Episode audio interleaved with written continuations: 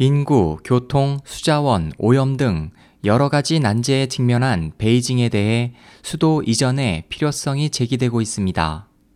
중국 관영 인민일보는 웨이신을 통해 시진핑 중국 국가주석의 수도 이전 발언을 보도했습니다. 시 주석은 10일 오전 재정 지도팀 회의에서 베이징의 미흡한 수도 기능 문제를 해결해야 한다고 발언했고, 인민일보는 해외판 웨이신을 통해 시 주석이 베이징을 이전하지 않더라도 수도 기능과 관련된 많은 부분을 이전해야 한다고 말했다고 전했습니다.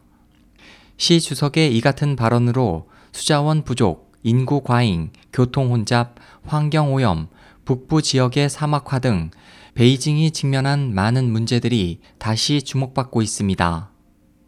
2013년 3월 베이징 발전위원회 등은 청서, 베이징, 텐진, 허베이 발전 보고 감당 능력 추측과 대책에서 베이징의 수용력은 이미 한계에 달했다고 지적했습니다.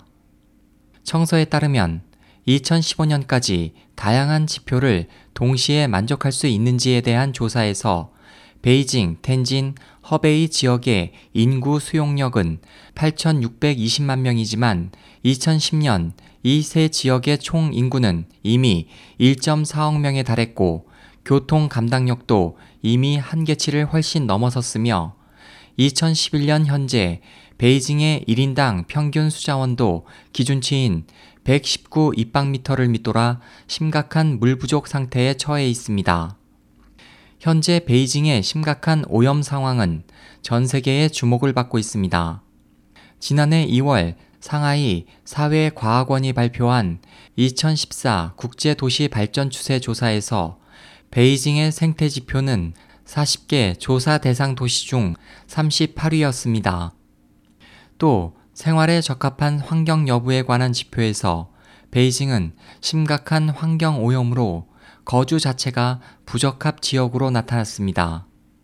베이징의 스모그는 이미 일상적 현상이 되었고 이로 인한 폐암을 비롯한 호흡기 질환자가 계속 늘고 있습니다.